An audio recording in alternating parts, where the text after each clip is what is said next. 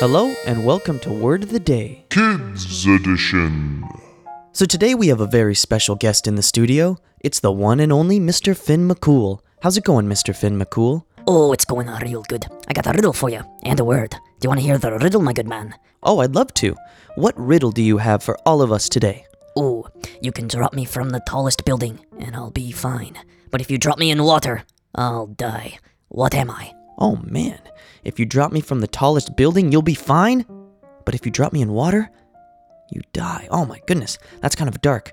I gotta really think about that one. And while I do, can I hear the word that you brought today? Oh, for sure, good buddy. Today's word is exonerate. Ooh, that sounds like a nice verb. Is it a verb? Oh, you betcha. It's a verb spelled E X O N E R A T E. And that's when you kind of re- remove the blame or absolve someone from a fault or wrongdoing. Oh, okay, so it's kind of like forgiving someone in a way. Oh, yeah. To use it in a sentence, I would say the other day I went and I got into trouble with my teacher.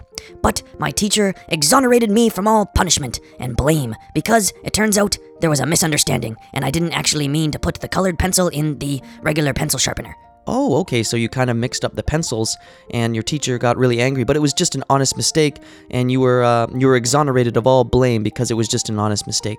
Oh, you betcha, buddy. Now, do you have the answer to my riddle? Oh, I do. If I remember correctly, the riddle was you can drop me from the tallest building and I'll be fine. But if you drop me in water, I'll die. What am I? And I think the answer is a piece of paper.